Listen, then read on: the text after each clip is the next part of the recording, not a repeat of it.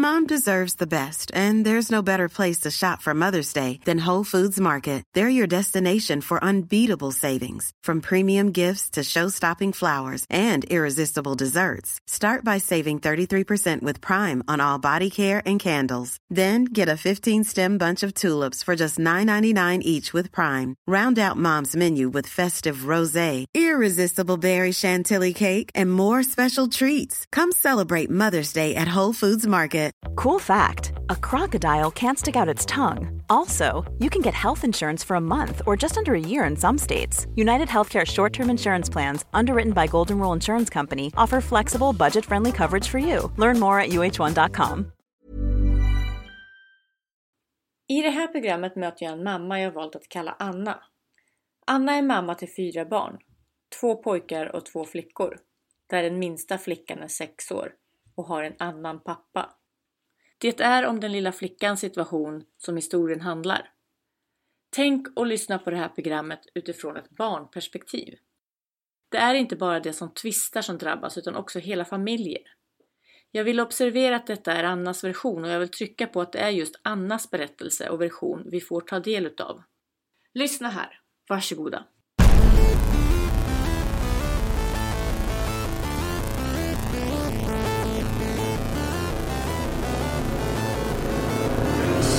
Nina, Lex Nina, Lex Nina, Lex Nina, Lex Nina, Lex Nina. En podd för barns rättigheter. Med mig idag så har jag Anna. Du har ju förlorat vårdnaden om din dotter som är sex år. Kan du berätta kort om det? Jag har legat i vårdnadstvist sedan eh, 2014, våren 2014. Och det har varit mycket svängar fram och tillbaks. Umgänget började i våras och då hade inte dottern träffat pappan på två och ett halvt år. Så från början var det jättejobbigt och det var alltså hon var jättearg och sådär. Men sen började umgänget att fungera och det flöt på men pappan fick ensam vårdnad nu i juni. Om man tittar på den här utredningen som från början gjordes 2013, 2014 där någonstans Mm. så står det ju klart och tydligt att eh, du är en bra mamma som förmedlar trygghet och kärlek och att barnen har det väldigt bra hos dig. Mm. Vad hände sen? Det hände väl inte så mycket, det låg ganska still. De sa att eh, de kunde inte, förmedlaren försökte ju få till liksom att vi skulle komma överens så att det skulle bli umgänge men hon sa att det här går inte. Så då sa socialtjänsten att det, det finns inget annat än att ta det till tingsrätten då. Så då var det ju lugnt ett tag då. Och ett halvår senare då så kom stämningen. Flickan bor ju hos dig under hela den här Mm. Under hur lång tid har pappan eller ingen som helst kontakt med flickan? Två och ett halvt år. Vad händer med er relation där? Pappan han slutar att höra av sig. Alltså det finns ingen kontakt överhuvudtaget mer än att han gör orosanmälningar och går runt, runt omkring men aldrig ett sms, ingenting. Så han tar ingen kontakt med Nej. flickan eller Nej. med dig heller? Och, och varför tar det så lång tid? Ja, alltså han, han vill inte ta kontakt och även när socialtjänsten erbjuder ju samarbetssamtal och så här och han säger nej alltså, han ställer in och det kan man ju se i journalanteckningar och sådär då att han vill inte. Han vill helt enkelt inte ha någon kontakt med mig överhuvudtaget. Även när det gäller dottern då. Och vad händer med flickan? Hur reagerar hon? Hon var ju ganska liten när vi flyttade, hon var ju två och ett halvt så det var ju i början frågade hon ju mycket. Men sen så, vi byggde upp oss själva och blev tryggare och tryggare och ja men vi fick en fungerande vardag. Det fungerar. Om man tittar då så kommer den här utredningen och man påbörjar någon form av medlingsförsök för att hon då ska få kontakt med er bägge. Efter de hade utrett ett tag då så sa de det att det är en sån stor konflikt så att det Mm. behöver sättas in en medlare. då. Så ni går på medlingen men det, det kommer ingenstans där heller vad jag förstår. Utan socialtjänsten själva väljer att avbryta Ja. själva medlingsförsöken. Ja, det tar någon månad men sen skickar han in där en stämning då. Berätta om den, vad händer då? Ja, det händer inte så mycket. Det kommer in en stämning då så går det väl inte, en, två månader och sen blir det sån här muntlig förberedelse då. Och då ska de eh, sätta in en ny medlare och umgängesstöd som ska försöka få till ett umgänge. Medlaren blev det väl inte så mycket med. Hon påpekade att det var något fel på dottern. För att hon hade rädsla för pappan. För hon reagerade lite så här att hon var rädd och så. Och så hade vi umgängesstöd som träffade dottern flera gånger. Det var väldigt många gånger. Och försökte bygga upp då liksom en bra relation så hon skulle träffa pappan. Men eh, hon bedömde att det gick inte. Hon reagerade med rädsla. När dagen kom och de skulle träffas då skrek hon alltså så hon nästan kräktes. Och då sa umgängesstöden när hon såg det med egna ögon att nej, det här går inte. Och sen läggs det här ner med umgängesstöden. Och så kommer familjerätten överens med domaren och gör en orosanmälan till socialtjänsten på grund av rädslan då, på flickan då, för umgänge. Och hur kom den här domaren in i bilden då? Eller vad var det för domare? Ja, det är ju domaren som dömde vårdnaden sen, var samma domare. Okej. Hon har varit med hela tiden. Jag vet inte hur hon kom in, det var familjerätten som ringde och rådfrågade hur de skulle göra då. Så att jag, jag vet inte, men de kom överens om att göra en anmälan för att de var rädda. Så socialtjänsten ringer till en domare som sedan tidigare har beslutat om att Muntlig förberedelse och medling och, om medling. Ja. Just det. och det här.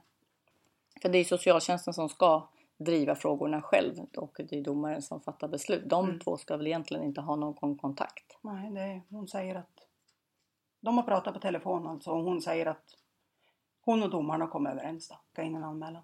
Jag förstår. Och i de första papperna som jag förstår så står det också hur kommer det sig att flickan är rädd för sin pappa? Ja. Att det är ett stort frågetecken där, att de funderar Mm. kring varför det är så. Och så görs de här försöken till att eh, hon ska träffa sin pappa men hon slår bakut och mår fruktansvärt dåligt. Mm. Och pappan visar också en förståelse för Mm. att det är så. Mm. Det läggs ner helt enkelt eller? Ja, det blir inget mer med det här umgängesstödet då. Utan ja, de väljer att skicka in en orosanmälan då.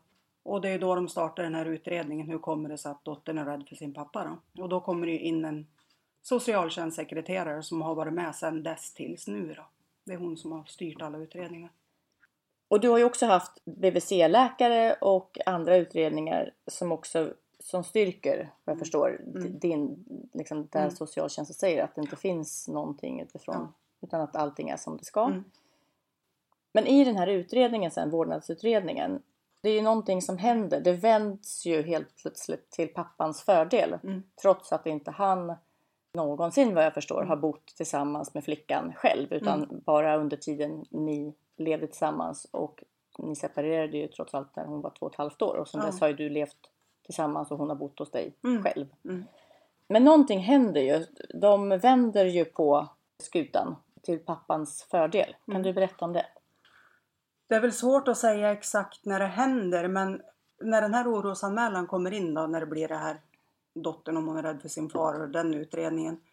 Det går ett tag där och den här socialtjänstsekreteraren hon börjar väl på och hon ska skicka en remiss till en kurator till dottern. Och redan där så börjar hon skriva att dot, hon går inte på BVC står det. Mamman tar inte henne på BVC. Och tittar du i hennes utredning då hon hittat på egna BVC-tider som inte finns i BVC-journalen. Så det är där det börjar hända någonting. Och sen fortsätter det liksom och går ut för ända fram till vårdnadsutredningen. Men något som jag reagerade på när jag läste papperna var ju att trots utlåtande från BVC-läkare som styrker eh, där den första utredningen talar för din, dina Mm. goda förmågor så lyfter man nu vårdnadsutredningen pappans förmågor som mycket starkare med resonemanget att han är den som bäst ser till att ni båda som föräldrar har rätt till flickan. Mm. Var kommer det ifrån? Varför har de vänt det till, till det? Det vet jag faktiskt inte för det, alltså det är så mycket i det där. Han har ju aldrig någonsin innan han hämtade dottern så har han aldrig haft umgänge utan umgängesstöd. Han har liksom vägrat. Det ska vara folk med. Jag har ingen aning om vart det där kommer. Det är, de har inte ens tagit med intygerna som jag fick liksom från både BVC-läkare, familjeläkare, dagis. Det har de inte ens tagit med i vårdnadsutredningen. Så han vägrar att ha eget umgänge med flickan? Ja, han vill ha umgängesstöd. Han vill ha umgängesstöd. Ja. Det innebär att någon är med när de ska umgås. Ja, som skjutsar. Först var det bara med då. Och sen skjutsar och hämtar då. Fick inte jag göra. Eller han skulle inte komma till mig då. Så han visar klart att han skulle inte ha någon kontakt med mig alls. Hela tiden. Så jag vet inte. Och ändå har de kommit fram till att det är han som är den som är bäst lämpad till att se till att trygga flickans relation med er bägge. Och under, under sommaren nu som, som, som var då, så sitter ni upp i rätten igen. Och eh, Där förlorar du vårdnaden om din dotter som du har haft hos dig alltid och hon är ju som sagt idag sex år. Och pappan har inte träffat henne på, eller bott med honom på två och ett halvt år. Mm, det blir ju tre år nu när hon flyttade. Vad, vad tänker du om det? När domen kom att han fick ensam vårdnad då ville ju jag liksom att för det gick ju några veckor däremellan. Till slut så gick det ju 13 veckor innan hämtarna.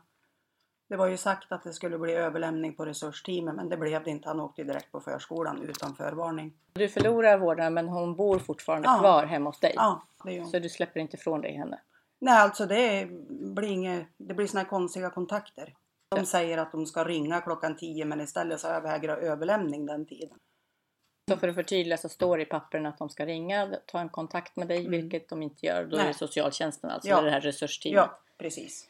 Och då vänder de det till att du inte har dykt upp Ja. på utsatt tid klockan 10. Ja, ena personen här då, umgängesstöderna som håller på med det här, de överflyttningen, hon har ju växt upp med sambons släkt. Hela släkten, så att de är jättetajt. Och det, men jag bad ju liksom om en inskolning, eller vad man ska säga, en upptrappning. För tiden gick. Så att det liksom inte skulle bli så dramatiskt för flickan. De vägrade, så att jag fick inte. Och då när hon är på förskolan så efter 13 veckor så kommer han dit och, och hämtar Mm. henne utan förvarning. Ja. Vad, vad händer med dig då? Det ringer en... Jag åkte och lämnade dottern på morgon, skolan och jag kände på morgonen att det var någonting. Jag kände det på mig. Så jag, jag la mig med dottern i sängen och pussade henne på kinden och gosade med henne. Det kändes att det var någonting som var knas. Så åker jag och lämnar henne på skolan och, och åker hem och så känner jag bara att jag får bråttom och går in och känner mig olustig. Sen går det bara några minuter så ringer telefonen och då är det en socialtjänstsekreterare som jag aldrig har pratat med någon gång. Som talar om att pappan har hämtat henne. Jag vill inte göra dig orolig men pappan har hämtat henne. Och det finns inga chefer att prata med, ingenting. Och... Nej, det... Vad gör du då? Alltså jag blev jätteupprörd. Jag, jag sa ju det, vad är, vad är det här? Vad, vad tänker ni på barnen liksom? Det är 13 veckor utan kontakt. Vad håller ni på med? Nej, det, det, hon kunde inte prata om det. Hon var helt oinsatt. Och det fanns inga chefer där så det var som det var. Första september är det här. Nu första september. Men i början på juni så förlorar du själva tvisten Ja. Mm. om man säger. Och där, i- därifrån så har det försökt vara massa olika försök till att hon ska lämnas Fram över till, eller ja, hur? fram till det här LVU då. Och det är 6 och 7 juli.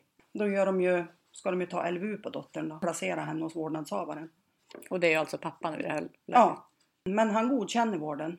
Och jag är inte vårdnadshavare vilket betyder att då kan man inte ta LVU. I papperna så ser man ju att de har planerat det här. För att socialsekreteraren som är med i alla de här utredningarna säger till och med till pappan att du måste sova på en annan adress. Annars så kan vi inte ta LVU.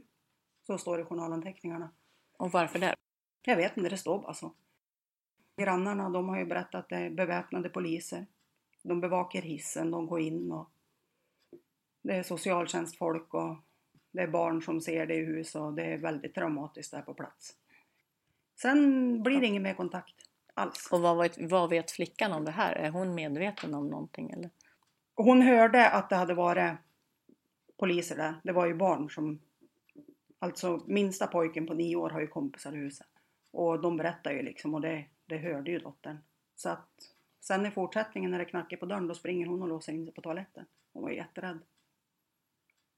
Och Och hur mår hon då liksom under den här tiden? Hur pass medveten är hon om vad som försiggår? hon vet att hon ska flytta. Och hon är jätteledsen. Hysterisk, hon sover jättedåligt. Så jag tar till och med med henne till läkaren. Även med äldsta dottern. Och får ett samtal då och hon säger rakt ut, hon sitter med läkaren själv, jag får gå ut då. Och hon säger att hon vill inte flytta. Hon vill inte. Och det har hon sagt hela tiden. Och vad har socialtjänsten då? Har hon kunnat berätta för dem vad hon har för inställning till sin flytt? Socialtjänsten har inte pratat med någon av de fyra barnen sedan i, ja ett år sedan.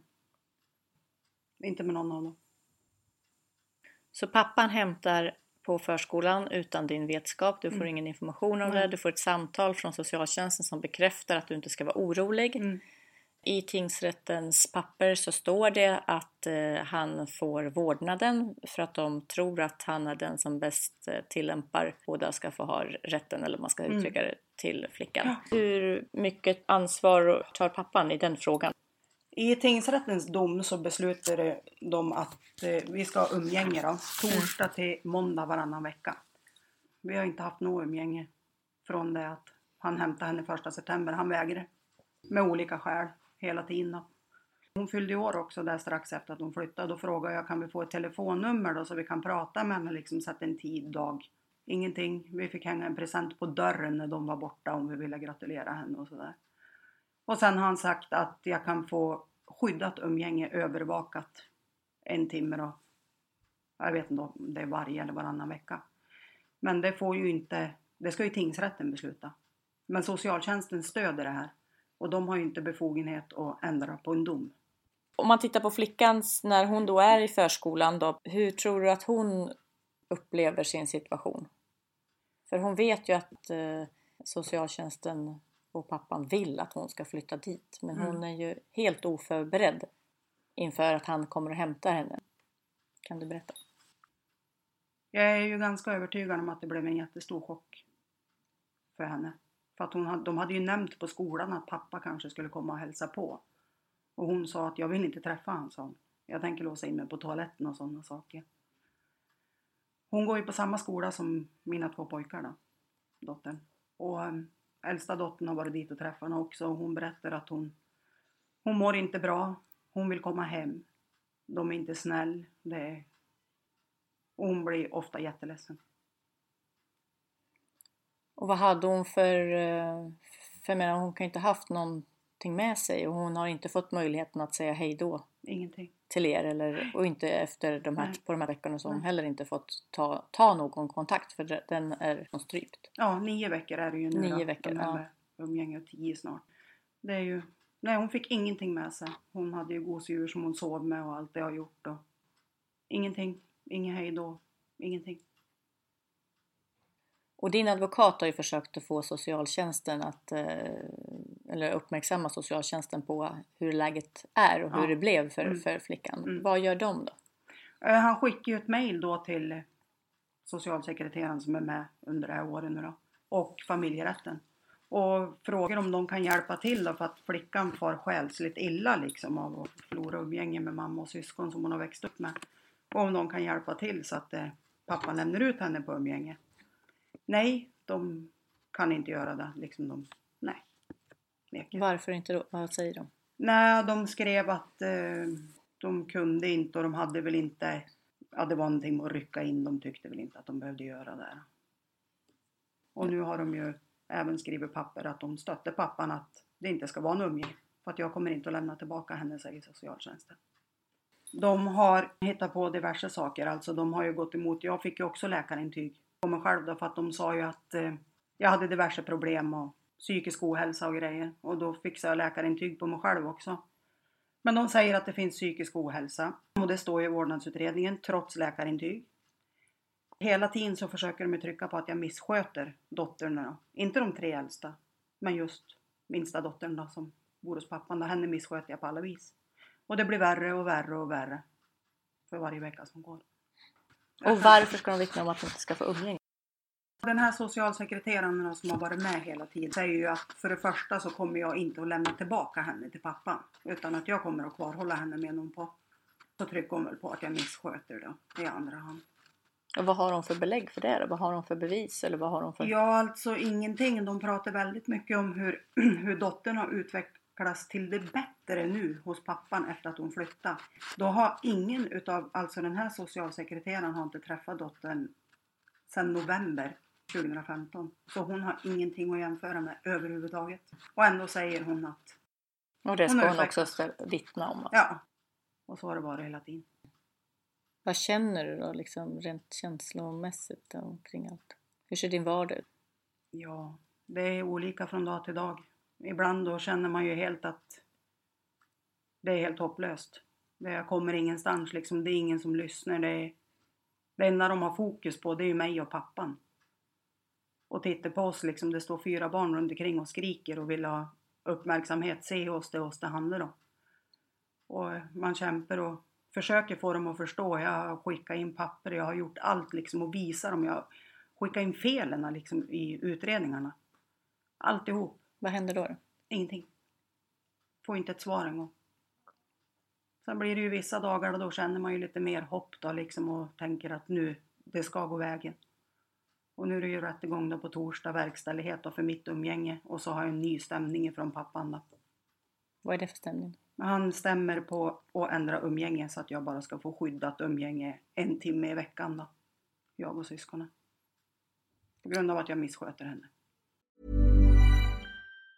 Mom deserves the best, and there's no better place to shop for Mother's Day than Whole Foods Market. They're your destination for unbeatable savings, from premium gifts to show-stopping flowers and irresistible desserts. Start by saving 33% with Prime on all body care and candles. Then get a 15-stem bunch of tulips for just $9.99 each with Prime. Round out Mom's menu with festive rosé, irresistible berry chantilly cake, and more special treats. Come celebrate Mother's Day at Whole Foods Market. There's never been a faster or easier way to start your weight loss journey than with PlushCare. PlushCare accepts most insurance plans and gives you online access to board-certified physicians who can prescribe FDA-approved weight loss medications like Wigovi and Zepbound for those who qualify. Take charge of your health and speak with a board-certified physician about a weight loss plan that's right for you. Get started today at plushcare.com slash weight loss. That's plushcare.com slash weight loss. plushcare.com slash weight loss. One size fits all seemed like a good idea for clothes Nice dress. Uh, it's a it's a t-shirt. until you tried it on. Same goes for your healthcare. That's why United Healthcare offers a variety of flexible, budget friendly coverage for medical, vision, dental, and more. So, whether you're between jobs, coming off a parent's plan, or even missed open enrollment, you can find the plan that fits you best. Find out more about United Healthcare coverage at uh1.com. That's uh1.com. Men eh, det här umgängesstödet säger i alla fall att hon är normalt utvecklad femåring. Hon är verbal, hon säger vad hon tycker och tänker, hon möter med blicken och pratar jättebra om henne i våras. Och det finns det ju journalanteckningar på. Nu i den här stämningen, då har hon skrivit intyg att dottern hon var inte utvecklad ordentligt. Hon hade problem med motoriken och det var ja, diverse saker. Så där har de ju ändrat om helt. Hur mår dina övriga barn? Du, du, Inte bra. Hur, hur, vad känner de och vad tänker de? Eh, pojken på nio, han har väl haft, han har haft lite utåt där i skolan och han gråter mycket. Och, ja, han tycker det är jobbigt liksom. Han, han försöker hålla god min. Den äldsta pojken han sitter mycket vid datan och så fort vi pratar om det då, då gråter han. Och äldsta dottern hon går ju hos BUP för där är det djup depression och suicidtankar då. Så det, det är jättejobbigt för dem. De har, jätte... Har du något som du känner så här i efterhand som du kunde ha gjort annorlunda? Jag skulle kanske ha gått med på magkänslan. Vad, vad, vad var den? Ja, jag kände tidigt att jag skulle ha bytt advokat, att det var någonting som inte stämde. Jag försökte ju byta socialtjänstsekreterare men det fick jag ju inget gensvar på. Det försökte jag ju med i Mm. höstas för ett år sedan. Varför då? För att hon skrev bland annat i remissen då till kuratorn att jag tog inte henne på BVC och det ena med det tredje var rena lögner. Men jag fick inte byta. Och hon har återkommit då och varit in på Facebook och kommenterat och nu ska hon vittna och så att vi inte får umgänge och sådär. Du la ut det här på Facebook, din, din, Mm. din historia, för att i Mm. ren förtvivlan egentligen. Ja, jag, alltså folk kanske ser det som att det är en smutskastning mot pappan men det handlar om det måste komma ut vad socialtjänsten gör mot barn, det är där det handlar om. Så jag skriver om det på min Facebook och en dag så har jag en kommentar ifrån den här socialtjänstsekreteraren och det är en räv och så står det BRT i en pratbubbla, det betyder ju be right there. Och med tanke på LVU och beväpnade poliser och sådana saker så vart ju barnen jätterädda. De två äldsta har ju Facebook så de vart ju jätterädda. Sen tog hon bort den där kommentaren. Men du hann få en eh, Ja. pr- print på Ja. så att du kunde ha det som bevis. Mm. Och hur mottogs det då inom socialtjänsten? För du lät de cheferna där bli medvetna om. Ja, det gjorde jag. jag har inte, de har inte pratat med mig om saken. Och vad menar hon med det då? Be right there? Alltså att hon har varit på plats eller hur? Vad tänker, vad tänker du? Ja, alltså tydligen så hade väl verksamhetschefen pratat med henne om det här och då hade hon sagt att hon var inte så van att vara på Facebook. Men hon har ju haft Facebook sedan 2010 såg jag så det var ju också konstigt. Men det var vad hon hade sagt. Att Så hon går in på din Facebook och kommenterar ett Mm. ärende som hon själv Ja. är delaktig i, i själva utredningen. Mm. Och nu är hon handläggare åt de tre äldsta barnen i deras utredningar. Och ändå ska hon vittna emot då och äldsta dottern är liksom Så hon är med i utredningen för de äldsta barnen i deras mående. Ja, alltså det har varit utredningar på alla barnen men de, på de tre äldsta det har fått lega till nu när minsta dottern har flyttat. Då. Så nu har de tagit tur med det.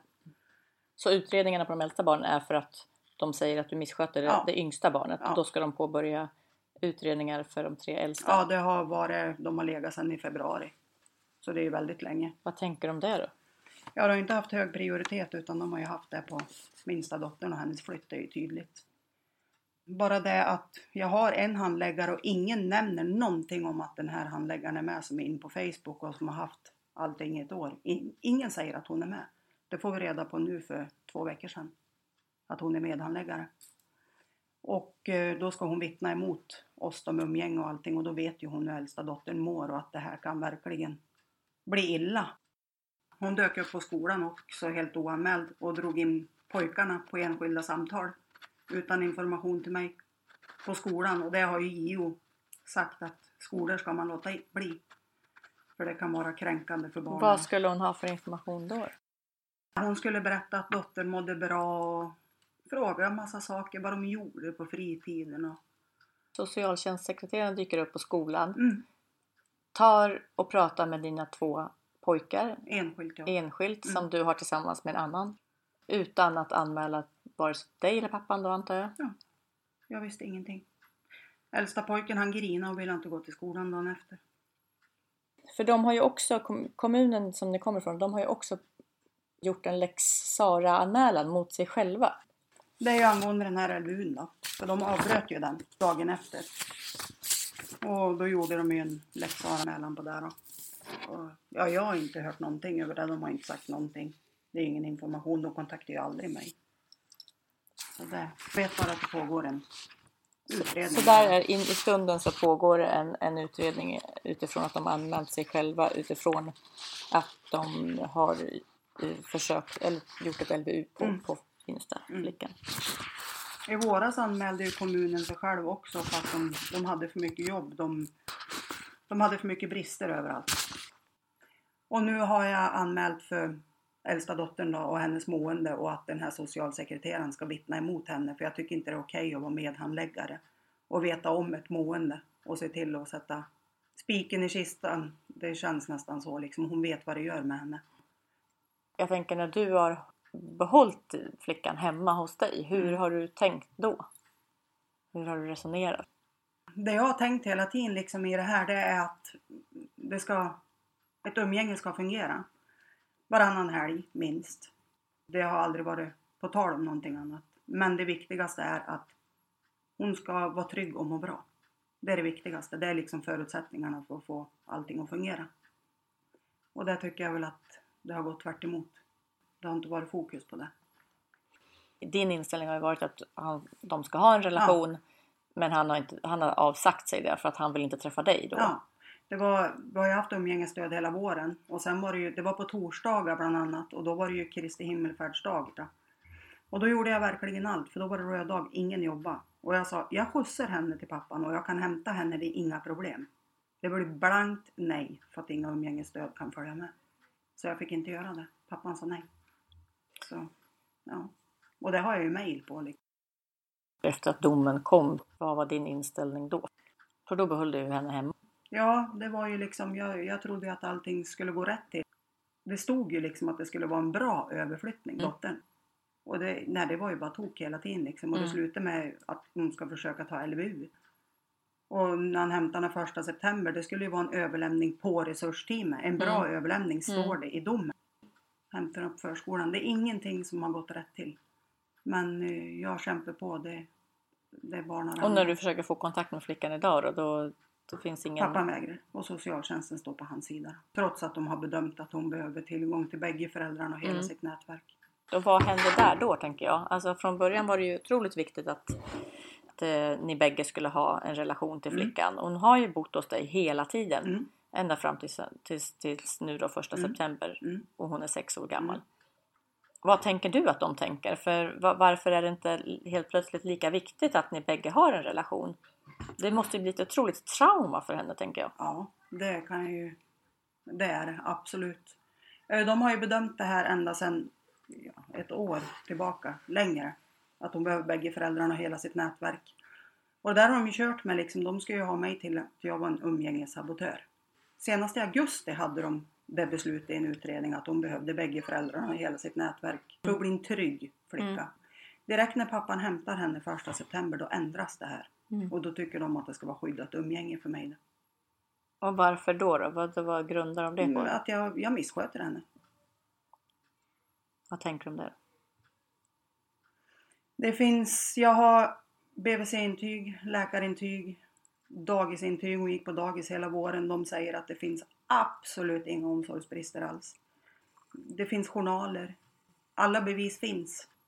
Men finns det bevis då finns de inte på socialtjänsten utan de lägger undan dem. De nämner dem aldrig någon gång. Vad tänker du att de har tagit om ett pappans parti? Jag tycker det är fruktansvärt. För det är väl barnens parti man ska ta. Är vi vuxna, vi är vuxen, vi klarar oss. Vi förstår världen, det gör inte barnen. Och det är de det handlar om, deras framtid. Och vad tänker du nu då? Alltså vad är din förhoppning om när du får träffa din dotter igen? Alltså jag hoppas ju på något vis att, för fortsätter det så här så att pappan hindrar umgängena då, då hoppas jag ju på något vis att, ändrar om det blir vårdnad för mig då, eller gemensam. Och så vänder vi på det så pappan får umgänge torsdag till måndag varannan vecka. För det, det spelar liksom ingen roll om han har hindrat och gjort anmälningar och Och vid ett tillfälle försökte du också byta handläggare. ja, Vad, vad fick du för respons på det? ingenting. Vad sa de då? Ja, det är ju ett år sedan. Jag fick ett möte med verksamhetschefen. Men jag fick inte byta. Så det är samma liksom, personer som hela tiden... Och de personerna som från början skrev den här utredningen om att du var en god mor. Var... De finns kvar på socialtjänsten men de finns inte i mitt ärende någonstans. Och det är ju liksom, skolan gör ju också en orosanmälan på pojken då, som är nio år. Och det är läraren till han som ordnar det. Och, Mm. hon då i sin tur är jättebra vän med handläggaren på, som har vårdnadsutredningen. Jättebra vän. Och hon då som har vårdnadsutredningen har även sin son i min sons klass. Så där har man en väldig snurr. Och där, jag får inte ut anmälningen ifrån skolan. Nej, det är så mycket tok med den här så att det...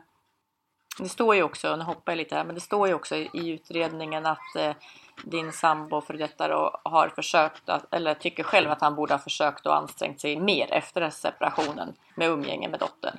Och att han ångrar det. Men eh, det är ju ändå så att han inte har någon kontakt med flickan. Mm. Alls Nej. egentligen på två och ett halvt år. Mm. Och sen kan vi tillägga att det står ju faktiskt i papperna också att BVC-läkaren som har följt din dotter genom livet och även hennes syskon ska vi tillägga skriver ju bland annat i ett intyg att bedömer att det är av yttersta vikt att dottern inte rycks upp från sitt hem hos dig som mamma där hon har sina syskon och som hon har mycket fin kontakt med och som också är mycket viktiga för henne som person. Och att hon är en frisk och glad tjej som är normalt utvecklad och som har en frisk och sund relation Mm. till, till er, sina tre syskon och dig. Så det finns ju ett, till och med läkarintyg Ja, ja. och som stärker det här. Så det är inte bara socialtjänsten som Nej. från början då talar om att du är en god mor och att du Mm. har en bra relation till samtliga barnen. Dagis bedömer ju när de hade utvecklingssamtal så då fick jag ju... De skrev ner allting. Och de sammanfattar då dottern som glad, positiv och social. Så det har jag också bra underlag på. Så trots utlån från förskolan och BVC-läkaren och tidigare utredningar Mm. lyfter vårdnadsutredningen som ligger till grund till, till tingsrättens dom att din före detta sambo då ska ha starkare förmågor. Mm. Och sen står det ju också i utredningen att det ska vara bättre för, för flickans bästa ur ett längre perspektiv. Mm. Vad tänkte de där? Var, varför då? Ja, jag vet inte. Hade umgänge fungerat och så där då kanske de hade haft den synen i alla fall att någonting när de såg mig som umgängessabotör men det kan ju inte vara det heller för nu hindrar han ju umgänge och får han igenom det då får vi ju inget umgänge alls. Jag tror inte alls mår bra. Jag är helt övertygad om att hon saknar oss något fruktansvärt mycket och skulle behöva träffa oss och vara med oss. Det är jag helt övertygad om. Vi hade så, alltså vi har så fin kontakt. Otroligt. Det är väldigt strångt av dig att orka berätta. Även om det skulle sluta så olyckligt så att inte vi får, får hem dottern, även om det skulle bli så fruktansvärt så kan man rädda en familj från att gå igenom samma, då är det värt då. Att det kommer ut. Det måste bli en ändring. Det får inte vara så här med socialtjänsterna. Vad tänker du då utifrån ett samhällsperspektiv? Hur det ser ut idag? Det är, det är så mycket fokus på helt fel saker. Det ska vara fokus på barnen och deras framtid och att de inte ska ha trauman. Det är liksom, det är väldigt svårt att laga trasiga vuxna. Det är bättre att ge dem en bra barndom och starta där. Och det tycker jag väl att socialtjänsterna verkligen ska börja på att tänka på. För de ska ju finnas där för barnen och göra bra saker. Och det ska vara bättre utbildade människor på plats tycker jag. Helt klart. Och på torsdag så ska du upp i rätten igen. Mm. Så vi får eh, hålla tummarna att det blir så bra som möjligt för lilla flickan, ja. dottern. Ja. Då säger jag stort, stort tack till dig för att du orkade. Tack. berätta. Efter förhandlingen i tingsrätten har ytterligare en dom fallit. Anna får nu endast träffa sin dotter en timme i veckan med umgängesstöd. Umgängesstödet som är med har skrivit en vittnesutsaga till pappans fördel inför domen. Vid umgängestillfällena får syskon eller andra familjemedlemmar inte närvara. Det betyder alltså att de tre äldre syskonen inte får träffa sin lilla syster. Och den lilla flickan får alltså inte heller träffa sina syskon. Socialtjänsten har också förbjudit Anna att besöka sin dotters skola. Samma skola där två av hennes äldre syskon går. Vilket regelverk socialtjänsten vilar sina beslut på förefaller oklart. I nästa program får ni också lyssna till Annas 16-åriga dotter där hon berättar om hur hon upplever situationen och på vilket sätt hon har drabbats.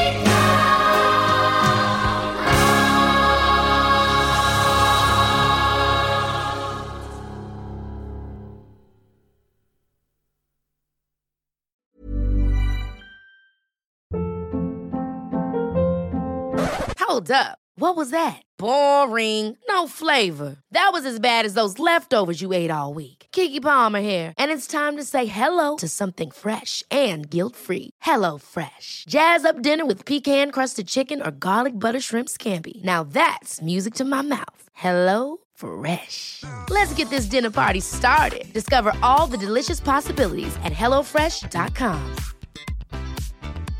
Imagine the softest sheets you've ever felt. Now imagine them getting even softer over time. That's what you'll feel with Bowl and Branch's organic cotton sheets. In a recent customer survey, 96% replied that Bowl and Branch sheets get softer with every wash. Start getting your best night's sleep in these sheets that get softer and softer for years to come. Try their sheets with a 30-night guarantee. Plus, get 15% off your first order at bowlandbranch.com. Code BUTTERY. Exclusions apply. See site for details.